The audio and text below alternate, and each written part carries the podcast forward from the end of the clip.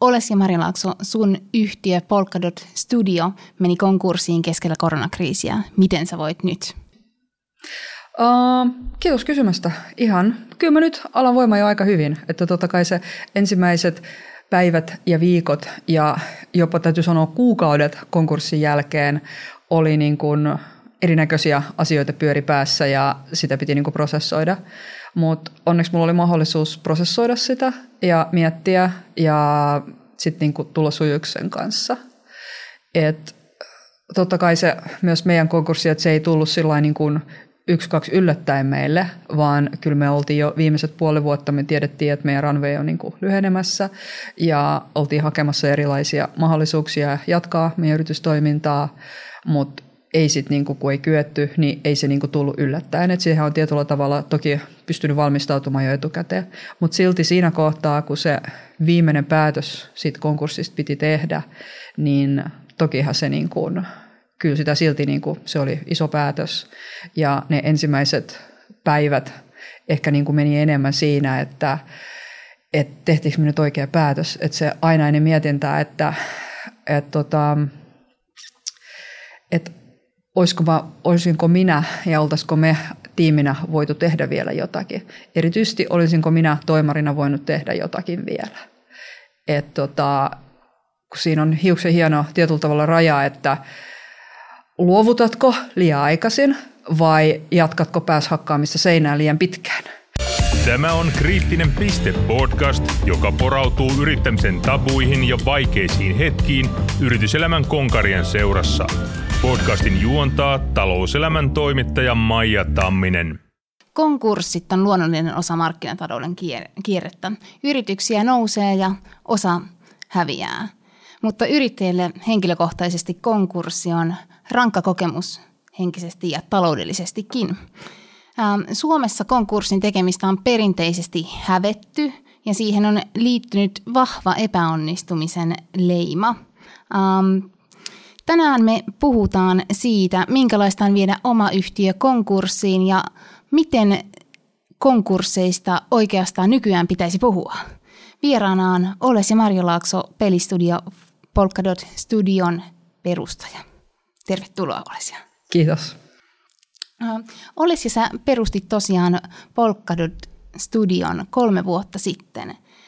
Minkälainen pelistudio oli kyseessä? Tota, ähm, mä en tiedä, kuinka hyvin niin kun ihmiset tuntee pelialaa, mutta tota, mobiilipeleissä niin puolet, rupeaa olemaan, että puolet pelaajista on naisia, mutta suurin osa pelistudioista edelleenkin on enimmäkseen hyvin miesvoittoisia ja iso määrä pelejä myös noissa Google Play ja App Storessa, niin on hyvinkin sellaisia miehille suunnattuja – että tietenkään mitään stereotypia, että kaikki voi pelata kaikkea, mutta kyllä nyt naiset tykkää vähän erilaisista peleistä kuin miehet. Niin mun ajatus oli alusta alkaen, että mä halusin luoda yrityksen, jossa olisi niin kuin tasapainoisesti naisia, miehiä ja yritysstudio, joka voisi tuoda erilaisia uusia pelejä ja pelikokemuksia nimenomaan naisille – ja sitten niin maaliskuussa 2017 meitä oli kuusi founderia ja perustettiin studio sillä ajatuksella, että lähdetään tekemään uudenlaisia pelejä naisille.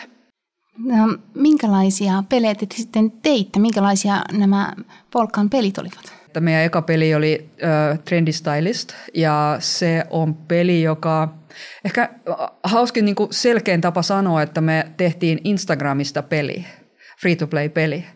Eli pelissä oli hyvin samantyylinen niin kuin feedi ja erilaiset toiminnot, eli sulla oli, pelaajilla oli oma hahmo, siellä oli paljon vaatteita, pelaajat puki niitä hahmojaan tiettyiden haasteiden mukaan, ja sitten nämä stylaukset sitten päätyi niiden omaan profiiliin, vähän niin kuin Instagramissa nämä valokuvat, ja myös feediin, ja sieltä muut pelaajat saattoi tykätä näitä kuvia ja sitten folata, seurata näitä niin kuin tekijöitä.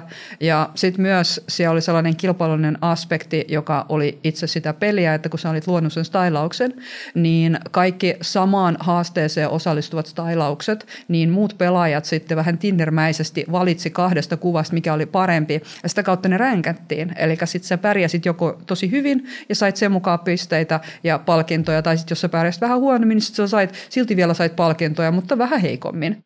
Kiinnostavaa. Minkä, minkä, minkälainen tota, asema tämän tyyppisillä niin muoti- tai fashion-peleillä on maailmanlaajuisesti pelikentällä? Onko ne suosittu kategoria? Uh, on ehdottomasti, että uh, siellä on totta kai App Storeissa on iso määrä tällaisia niin sanottuja pukeutunut dress-up-pelejä, Joo. missä stylataan, mutta suurin osa niistä on ehkä niin kuin enemmän tai vähemmän nuorisolle ja lapsille suunnattuja pelejä, missä on kumminkin ehkä siellä on Disney Prinsessasta lähtien, mitä sä voit stylata. Mutta sitten on niin kuin muutamia tällaisia enemmän niin kuin aikuisille suunnattuja, esimerkiksi Covet Fashion on ollut seitsemän vuotta markkinalla, siellä on oikeita brändivaatteita, eli se, miten se on, niin kuin Covet Fashion mun mielestä lähti siitä, että tehdään tämmöinen muotilehti, niin tuodaan se pelimaailmaan. Tehdään siitä okay. pelillinen kokemus. Eli siellä on niin kuin samanlainen koremekaniikka, että siellä on tämmöisiä päivittäisiä haasteita, ihmisillä on hahmoja, ne pukee niitä oikeisiin brändivaatteisiin, mitä sä voisit ostaa myös maailmalta, ja sitten sä saat siihen arvosteluun, ja se oli mun niin kuin, niin tällaiset pelit, ne on niin kuin tietyllä tavalla hyvin mielenkiintoisia, koska monet naiset, jotka niitä pelaa, toki miehetkin pelaa, mutta toki predominantly naiset, niin nämä, naiset ei edes pidä itseään välttämättä pelejä, pelaajina, ja nämä ei niin kuin pidä tietyllä tavalla sitä peliä myöskään pelinä, vaan mm. se on vähän niin kuin tämmöinen sosiaalinen le, muotilehti, sosiaalinen appi, mitä me käytetään.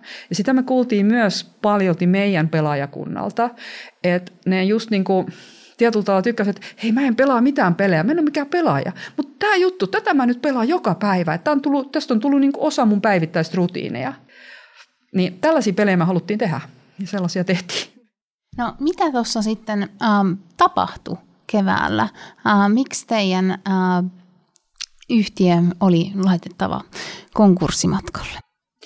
Siinä on varmasti aina, niin kuin aina, niin monta eri tekijää. Että toki niin kuin yksi iso just se, niin kuin, mist, mikä oli yksi isoin virhe, mitä me tehtiin, oli tosiaan se, että me alettiin koodaamaan sitä meidän ekaa peliä ehkä väärällä niin kuin teknologialla. Ja sitä kautta me jäätiin vähän jumiin sen kanssa.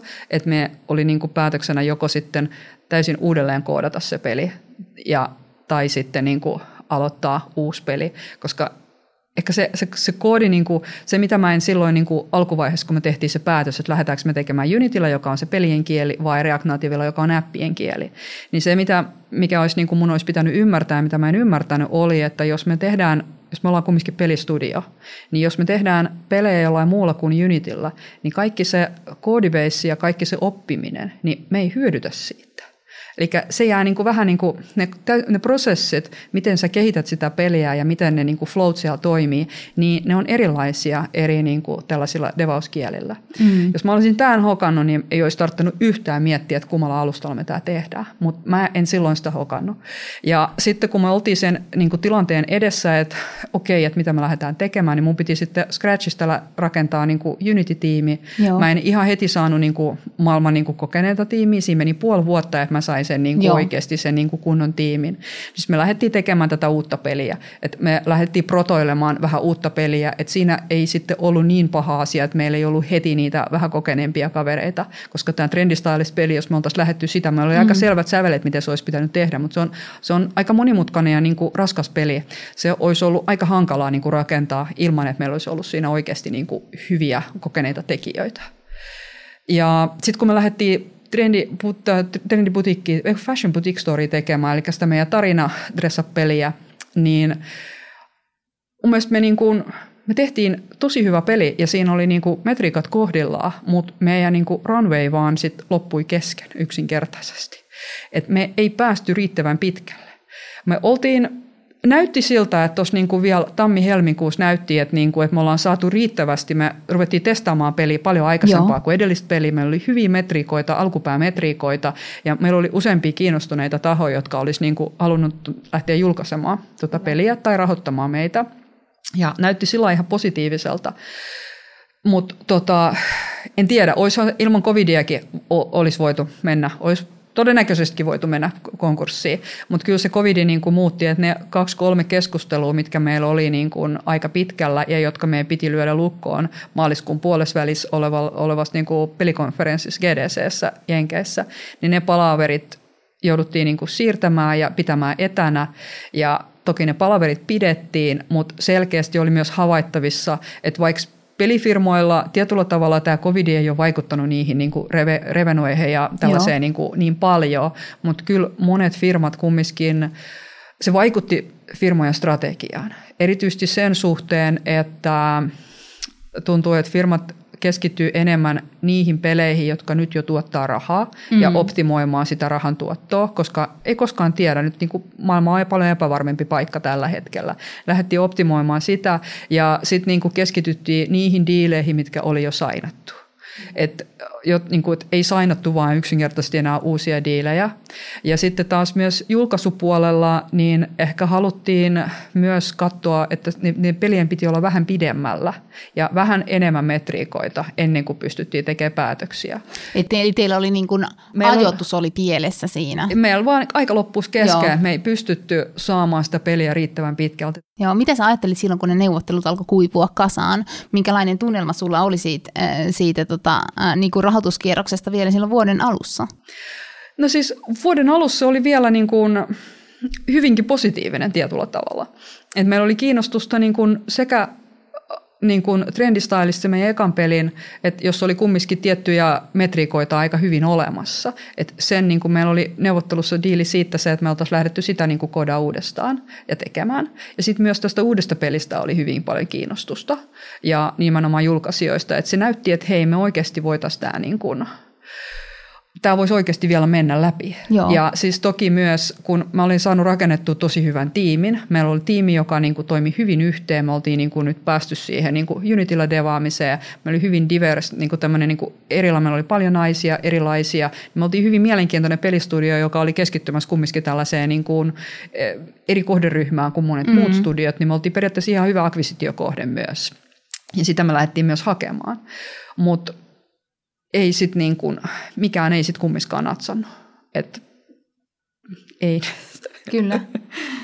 Tota, sitten kun tota, nämä äm, erilaiset neuvottelut teillä kuivu kasaan, niin missä vaiheessa sä päätit, että niin nyt tästä täytyy alkaa tota, miettiä, miettiä niin tätä konkurssin vaihtoehtoa, minkälaisia päätöksiä sitä edelsi? Jouduit sä äh, lomauttamaan työntekijöitä vai äh, miten se sujui? Joo, joo, kyllä me totta kai kun meillä, meillä niin kuin, no oli meillä vissiin, olisiko meillä ollut yksi vai kaksi työntekijää vai kolme siinä niin kuin vuoden vaihteessa. Joo. Kaikki muut oli foundereita, mutta Joo. ei ja me eroteltu. Oli, montako teitä oli yhteensä? Meitä oli, no vuoden vaihteessa meillä oli yhdeksän, Joo. mutta tuossa vuoden vaihteessa, koska tämä tilanne näytti, niin kuin me tiedettiin, että meillä on kolme kuukautta maks enää, niin, kuin, niin mä irtisanoin kaksi ihmistä, Joo. koska me haluttiin vähän säästää ja tiivistää sitä tiimiä ja tällä. Niin meillä, meitä oli seitsemän tuohon niin tammikuuhun Joo. lähdössä ja meillä niin kuin, me ei eroteltu hirveästi. Meillä oli hyvin avoin kulttuuri, että mä juttelin kaikki. Kaikki tiesi, että mikä on meidän runway. Me oltiin päätetty siinä kohtaa, kun oli puoli vuotta vielä jäljellä. Mä olin käynyt kaikkien kanssa keskustelut, että hei, tiedetään tämä tilanne, meillä on puoli vuotta aikaa jäljellä, me mm. painataan täysillä, että oletteko te valmiit olemaan tässä niin kuin messissä, että niin kuin mun, suoraan mitä mä sanoin, että me juostaan ihan täysillä eteenpäin ja tehdään parhaamme mm. ja sitten me joko paiskaudutaan siihen seinään Joo. ihan täysillä tai sitten me vedetään siitä läpi, jompi kumpi. Mutta oletteko te messissä, että niin kuin mennään ihan täysillä? Ja jokainen tiimijäsen oli messissä, koska mä tiesin, että kun, siinä kohtaa, kun sulla on alle puoli vuotta enää jäljellä, mm. että jos ihmiset rupeaa katsoa toisia työpaikkoja lähtemään, niin se, se vaikeuttaa, koska meillä taas mun piti laittaa kaikki itseni liikoon siitä, että hei me lähdetään hakemaan niitä julkaisijoita, Kyllä. niitä sijoittajia ja tällä. Niin mä halusin, että mä olin, mun tartti olla varma, että mun tiimi on mm. sataprosenttisesti mun kanssa, että kukaan ei rupea katsoa ympärille ennen kuin meillä on se seinä ihan niin kuin siinä. Kyllä. Niin me oltiin tämä mietitty, sitten vielä tiivistettiin tiimiä, otettiin niin kuin kaksi junnuita kaveria pihalle ja sitten me niin kuin painettiin täysillä, mutta siinä kohtaa sitten, kun covid iski ja kun nämä pari-kolme niin kuin kaikkea potentiaalisinta keskustelua meni sitten niin kuin kasaan. Ja siinä Kuinka kohtaa, niin kuin nopealla aikataululla se eh, kuivaminen tapahtui? No vielä ennen GDS tuossa maaliskuun alussa, niin, niin näytti vielä tosi hyvältä. Ja sitten maaliskuun Aivan. puolessa välissä, niin Aivan. ei enää näyttänyt niin hyvältä. Niin, niin että se oli ihan muutama Se- viikko. Se oli ihan muutama viikko, että kyllä se niin kuin maaliskuun loppu oli, niin kuin me oltiin todettu, okei, että tämä on tässä. Et huhtikuussa mä olin laittanut valmiiksi paperit, nämä lomautuspaperit. Joo. Mä totesin, että mä sitten siinä kohtaa, kun mulla ei enää varaa maksaa palkkoja, niin mä mm. lomautan kaikki Joo. Paitsi itseni. Ja ne oli niin kuin valmiina, me oltiin, kaikki tiesivät tämä tilanteen ja sitten me niin kuin tehtiin siihen asti, kun mä tiesin, että mä pystyn palkkat maksamaan ja sitten mä kumminkin halusin jättää sinne firman tilille riittävästi rahaa, että me voidaan sitten tarvittaessa tehdä se konkurssi, kun mä tiedän, mm. että se varmaan, niin kuin jos siellä on ihan nollilla, niin se, se tekee sitten tosi hankalaa. Niin halusin jättää sinne tietyn määrän. Ja sitten kun näytti siltä, että okei, nyt on niin kuin, nyt niin kuin, että tämä on nyt tässä, että nyt ihmiset lähtee lomautukselle, niin siinä kohtaa me totta kai sitten koko porukalla pidettiin niin kuin puhelu, ikävä kyllä, että se olisi ollut aika kive, paljon kivempaa pitää niin kuin face to face tämä Niin, että aika dramaattista, että se joudutte tehdä tuommoista päätöstä Joo. ää, etäyhteyden yli. Joo, että sit, no, mut kyllä me, me sitten oltiin sen niinku Google Hangoutseissa siinä kaikki videon välityksellä ja mietittiin, että siinä oli kumminkin, että mun tehtävä tietyllä tavalla toimarina totta kai oli niinku esittää ne eri vaihtoehdot, mitä meillä mm. siinä kohtaa oli. Ja toki siinä oli vaiht, niinku vaihtoehtona, että hei, nyt niinku todetaan, että niinku, tämä oli tässä, lähdetään eteenpäin. Mä jään hoitamaan tämä niinku kunnialla loppuun ja muut voi niinku lähteä hakemaan töitä. Sitten toinen vaihtoehto oli, että et tota, jatketaan nyt, vaikka kaikki on lomautuksella, niin mm. jatketaan vielä. Niin kuin, jatketaan vielä tekemistä, että palkkaa ei nyt tule, mutta jatketaan ja mä yritän saada meille niin kuin rahoitusta. Joo. Et mä yritän katsoa meidän nykyisiltä sijoittajilta.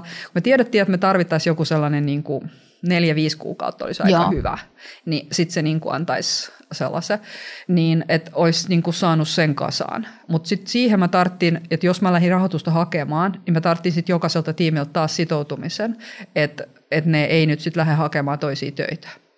Ja siinä kohtaa me taas juteltiin, koska myös totta kai tämä covidin tuoma epävarmuus myös henkilökohtaisella tasolla, se, mm. on niin kun, se oli realiteetti kaikille. Ja pelipuolella meillä, on, meillä oli aika kokenut tiimi ja tietyllä tavalla ne positiot, mitä he hakee, niin niitä kumminkin Suomessa ei ole kovin montaa pelistudiota, Kyllä. jotka pystyy palkkaamaan niin kuin tällaisiin positioihin, niin oli niin kuin aika paljon siinä kohtaa niin kuin odottaa ihmiseltä, että jos sellainen sopiva positio tulee, että ne ei ota sitä vastaan sillä ajatuksella, että mä ehkä saan rahoitusta ja me saadaan ehkä jatkattua polkkaa, jotta sitten ehkä neljä viiden kuukauden päästä me saataisiin rahoitusta. No mitä sun tiimille on nyt sitten tapahtunut? Uh, kaikki paitsi minä ja yksi toinen tyyppi niin ovat saaneet töitä aika pi- pi- pian sen jälkeen.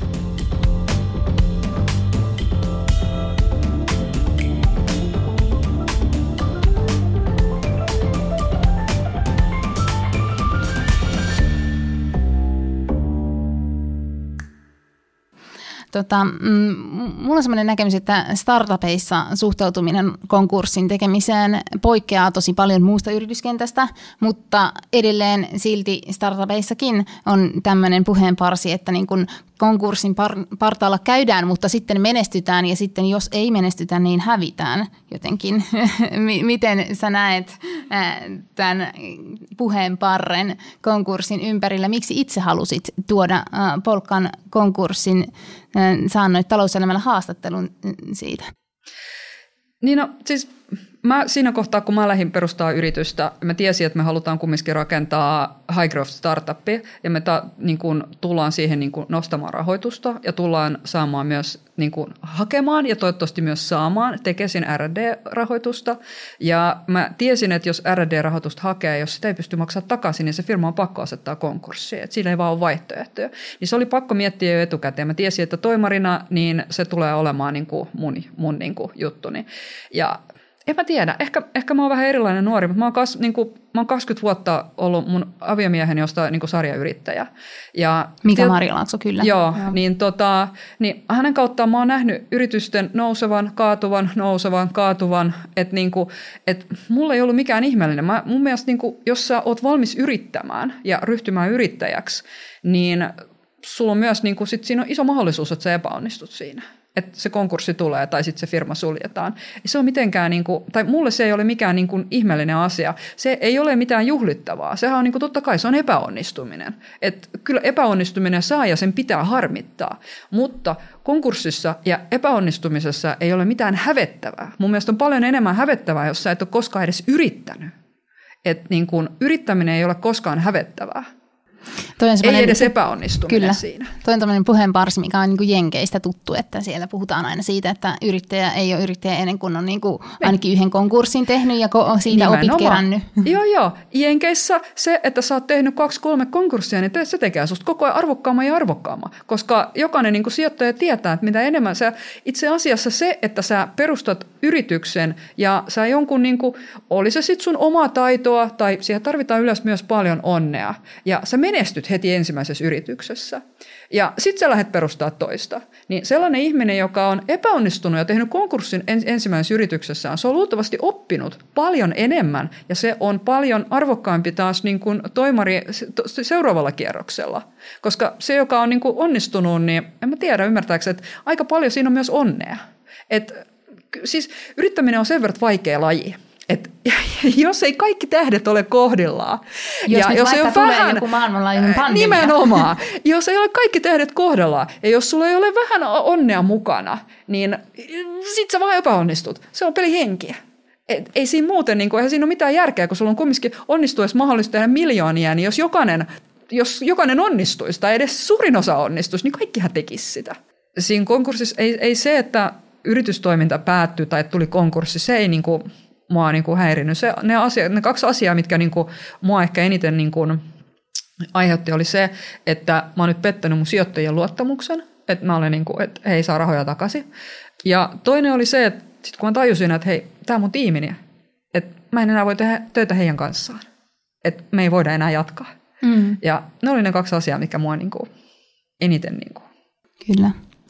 Mutta sitten varmasti se niin kuin nimenomaan se palaute sieltä sijoittajapuolelta, että, että hekin he ymmärtävät sen riskisyyden, mikä siihen on liittynyt ja vielä tässä pandemiatilanteessa.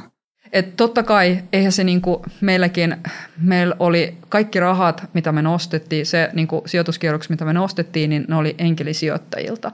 Et ne oli yksityisiä henkilöitä, jotka sijoitti omaa varallisuuttaan. Kyllä. Et ei, en mä sitä niinku kevyesti ottanut, että totta kai se on, se on kamala. Mä olin niinku mä, ne oli, minä olin niin kuin henkilökohtaisesti tietyllä tavalla heidän kanssaan jutellut. Mm-hmm. Ja toki mä olin kyllä niin kuin toivon mukaan osannut niin kuin kertoa, että peleihin sijoittaminen, tämä ei ole nyt mitään ihan varmaa juttua. Mm. Mutta mut silti se, että sä pistät firman konkurssiin ja ne, ne ihmiset, jotka on uskonut sinuun, uskonut sun visioon, uskonut sun tiimiin, niin ne menettää nyt sen rahansa niin se oli ehkä se, mitä mä pelkäsin eniten siinä konkurssitilanteessa. Että niin kun, et heidän reaktioitaan siihen, että mä epäonnistuin, koska totta kai mä koin, että se oli niin kun loppujen lopuksi niin kun end of the day, Buck stops at the CEO.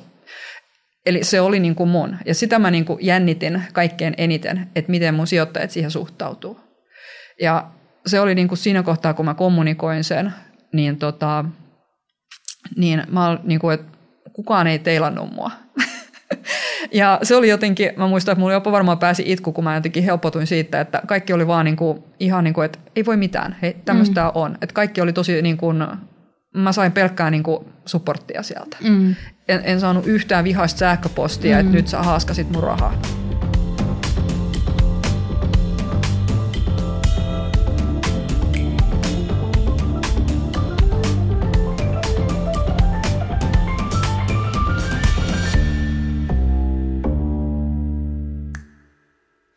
Miten sä sen ihan käytännössä sen konkurssiprosessin koit? Minkälainen kokemus se konkurssimenettelyn alkaminen oli sulle? Täytyy sanoa, että mulla ei ollut mitään niin kuin, kokemusta eikä niin kuin, ehkä se prosessina ja miten se niin kuin sit loppujen lopuksi meni, niin se oli paljon suoraviivaisempi ja helpompi kuin mitä mä olin odottanut. Et sehän oli jo niin kuin tietyllä tavalla siinä kohtaa, kun yritys asetettiin konkurssiin ja sitten niin kuin, kun se päätös sitten tuli, niin se oli tietyllä tavalla aika jopa niin kuin helpottava ja mukava hetki siinä, että multa poistui se vastuu siitä yrityksestä. Kyllä. Koska siihen asti, totta kai, mä olin yli kolme vuotta ollut niin kuin toimitusjohtaja vastuus kaikesta. Ja toki se vastuu myös painaa aika usein. niin et se oli siinä kohtaa, niin kuin, okei, että mä en, nyt, nyt nämä ei ole enää mun käsissä. Kun mä olin itse asiassa luullut, että mä joudun niin kuin, hoitamaan asioita. Joo. Meillä oli karseen määrä kaikki tietokoneita, leasingkamaa, meillä oli kaikki huonekaluja. Mä olin jo niin kuin vähän näin painajaisia, että miten mä hankkiudun kaikesta tästä eroon. että miten mä hoidan tämä. Mutta mun ei tarttunut loppujen hoitaa näitä. Niin. Mä niin kuin, tuli niin kuin referenssin kautta niin hyvä tota, konkurssitoimisto ja he otti se hallintaan. Mä tein vaan listat, että hei, tällaiset asiat meillä on, mm. tällainen on maksanut. Sitten mä jopa sain niin kuin ostajan näille huonekaluille ja sitten meidän vaan piti tiimin kanssa käydä niin kuin laittamassa, tyhjentämässä meidän toimisto. Ja sekin oli ihan terapeuttinen. Me oltiin itse asiassa terapeuttinen kokemus, kun melkein koko tiimi oli siellä. Me kannettiin kamoja niin kuin paikasta toiseen ja juteltiin ja saatiin, niin kuin, nähtiin, kun me on oltu kolme niin. kuukauteen nähty toisiamme, niin se oli ihan kiva nähdä. Ja niin, että sun rooliksi jäi vaan se, että sä teet niin yhteistyötä sen pesänhoitajan kanssa, Joo. mutta sä et enää vastaa niistä asioista ja sitten sä voit suunnata ajattelua kyllä, muuhun. Kyllä, ehdottomasti, että kyllä se niin kuin, se oli ihan hyvä. Voitko sä kertoa siitä, että miten tämä konkurssin läpikäynti vaikutti keväällä sun jaksamiseen ja tota, mitä sä teit oman hyvinvoinnin eteen siinä konkurssitilanteessa? Moni yrittäjä, jotka tätä konkurssipäätöstä miettii, niin on aika äärirajoilla. Joo, että mä olin varmaan siinä sillä niin kuin hyvässä positiossa, että tosiaan kun olen 20 vuotta asunut sarjayrittäjän kanssa ja nähnyt monia yrityksiä ja nähnyt, miten, miten monessa yrityksessä se toimari on usein aika yksin ja jossain vaiheessa on niin kuin rankkoja tilanteita, niin siellä on ollut tilanteita sun muita, että se yrittäjä on ollut burnoutin parhatailla ja toimareilla on ollut kaikkea vaikeuksia, niin mä, olin niin kuin ns, mä, mä halusin valmistautua siihen, koska meillä on tällä hetkellä perheessä kaksi yrittäjää, mun miehelläkin on yritys mm. ja hänellä on vielä, niin kuin, toivottavasti hänen yritys ei ole menossa mihinkään, mutta siellä on aika paljon ja meillä on kaksi lasta kumminkin, että ei, ei me voida, niin kuin, jonkun on pakko niin kuin, ja, niin kuin olla, niin kuin, mä tiesin, että mä en voi burnoutata itteeni. Mm. Ja mun on pakko kumminkin niin kuin huolehtia meidän lapsesta ja taloudesta ja kaikesta tällaisesta. Että niin, kuin, niin mä halusin varmistaa, että mä jaksan tämän viimeiset vu- puoli vuotta ja sitten jaksan myös sen, että jos konkurssi tulee. Ja Mä tein siihen kaksi, mä olin jotenkin niin ajatellut, että hei mä teen yhden asian, että mä halusin jotakin, mikä on täysin mun ja joka on, joka on niin kuin minun henkilökohtainen tavoitteeni, joka ei liity tähän yritykseen tai mun perheeseen. Ja joku asia, mistä mä, mulla on täys kontrolli, koska se, mitä niin kuin pahinta, että niin tuossa yritystoiminnassa ja konkurssissa, että sä menetät sen kontrollin niin. tietyllä sä et voi vaikuttaa siihen enää tietyn rajan niin. jälkeen. Mä halusin itselleni elämään siinä samassa, samalla, sama sitä tilannetta eläessäni jotakin, mihin mulla on kontrolli. Ja mä olin pitkään yrittänyt tässä niin kuin parin lapsen, lapsen jälkeen niin saada mun niin kuin kunto-ohjelman taas kohdille ja päästä niin kuin hyvään kuntoon. Ja, ja mä en ollut siihen yksin onnistunut. Kas kummaa, kun on kaksi lasta ja kaksi mm. yrittäjää, niin ei ollut sitä aikaa. Mä olin todennut, että nyt mä otan sen ajan. Joo. Ja mä otin personal traineri ja rupesin treenaamaan kolme kertaa viikossa hänen johdollaan. Ja se oli sellainen juttu. Mä aloitin se tuossa marraskuun puolessa välissä. Hyvissä ajoin. Ja se oli niin kuin, totta kai se vei myös aikaa. Mä kävin siellä aina aamuisin kolme kertaa viikossa. Mä tein sitä töitä sitten iltasi sen edestä, mutta se antoi mulle sellaisen niin kuin, ehkä niin kuin sen just sen kontrollifiiliksen. Ja mä sain vihdoinkin ajettua eteenpäin jotain sellaista henkilökohtaisella tasolla olevaa asiaa, mikä oli pitkään mua harmittanut. Mm. Mä en mm. ollut saanut sitä itsekseni niin kuin tehtyä.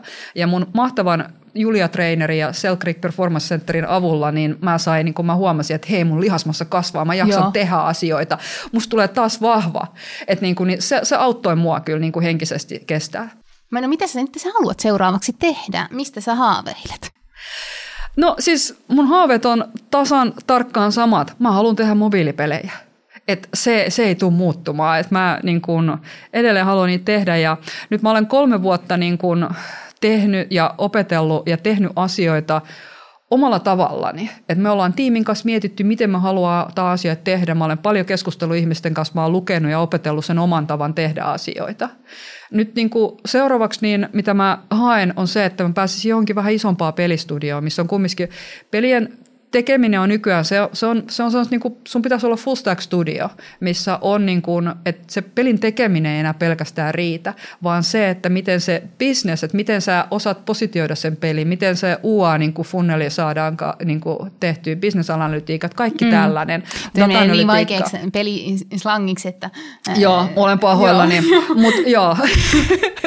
niin mä halusin, että pääsisi semmoiseen firmaan, missä olisi niin kuin vähän isommat resurssit. Joo. Meillä oli koko ajan liian vähän ihmisiä, liian vähän aikaa, liian Joo. vähän, niin kuin, me ei pystytty, niin mä haluan niin kuin katsoa, että miten se niin kuin tehdään isommissa Joo. studioissa, missä on vähän enemmän resursseja ottaa sieltä ne opit ja tuoda mukanani se, mitä mä olen taas startupissa oppinut siitä, että miten oikeasti otetaan ownershipia siitä, mitä me mm. tehdään, miten painetaan ja miten otetaan se tiimi mukaan ja engagetaan, innostutaan. Ne on mun niin kuin vahvimpia Kyllä. puolia.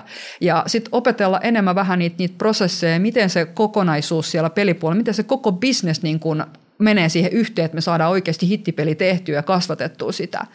Ja niin, niin tämä on mun seuraava steppi, että mitä mä haluan. Ja sitten katsotaan, kun mä yhdistän nämä kaksi puolta itsessäni, tämä mun startup-kokemukseni ja nyt seuraavaksi toivottavasti jossain vähän isommassa firmassa, niin ties vaikka mä perustan sitten vielä toisen firman. Se Kyllä. on niin kuin täysin mahdollista. En mä, et, ei, niin kuin, ei mitenkään mahdotonta.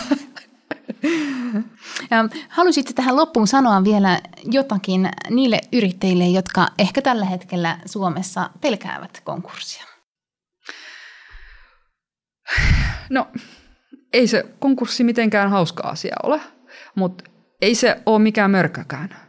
Et tota, mun mielestä siinä ei ole mitään hävettävää. Et mun mielestä siinä kohtaa, kun se konkurssi on niin kun tulossa tai tulee, niin juhlistetaan enemmän sitä, että me oltiin rohkeita ja me lähdettiin yrittäjäksi ja yritettiin tätä, eikä hävetä sitä, että me epäonnistuttiin siinä.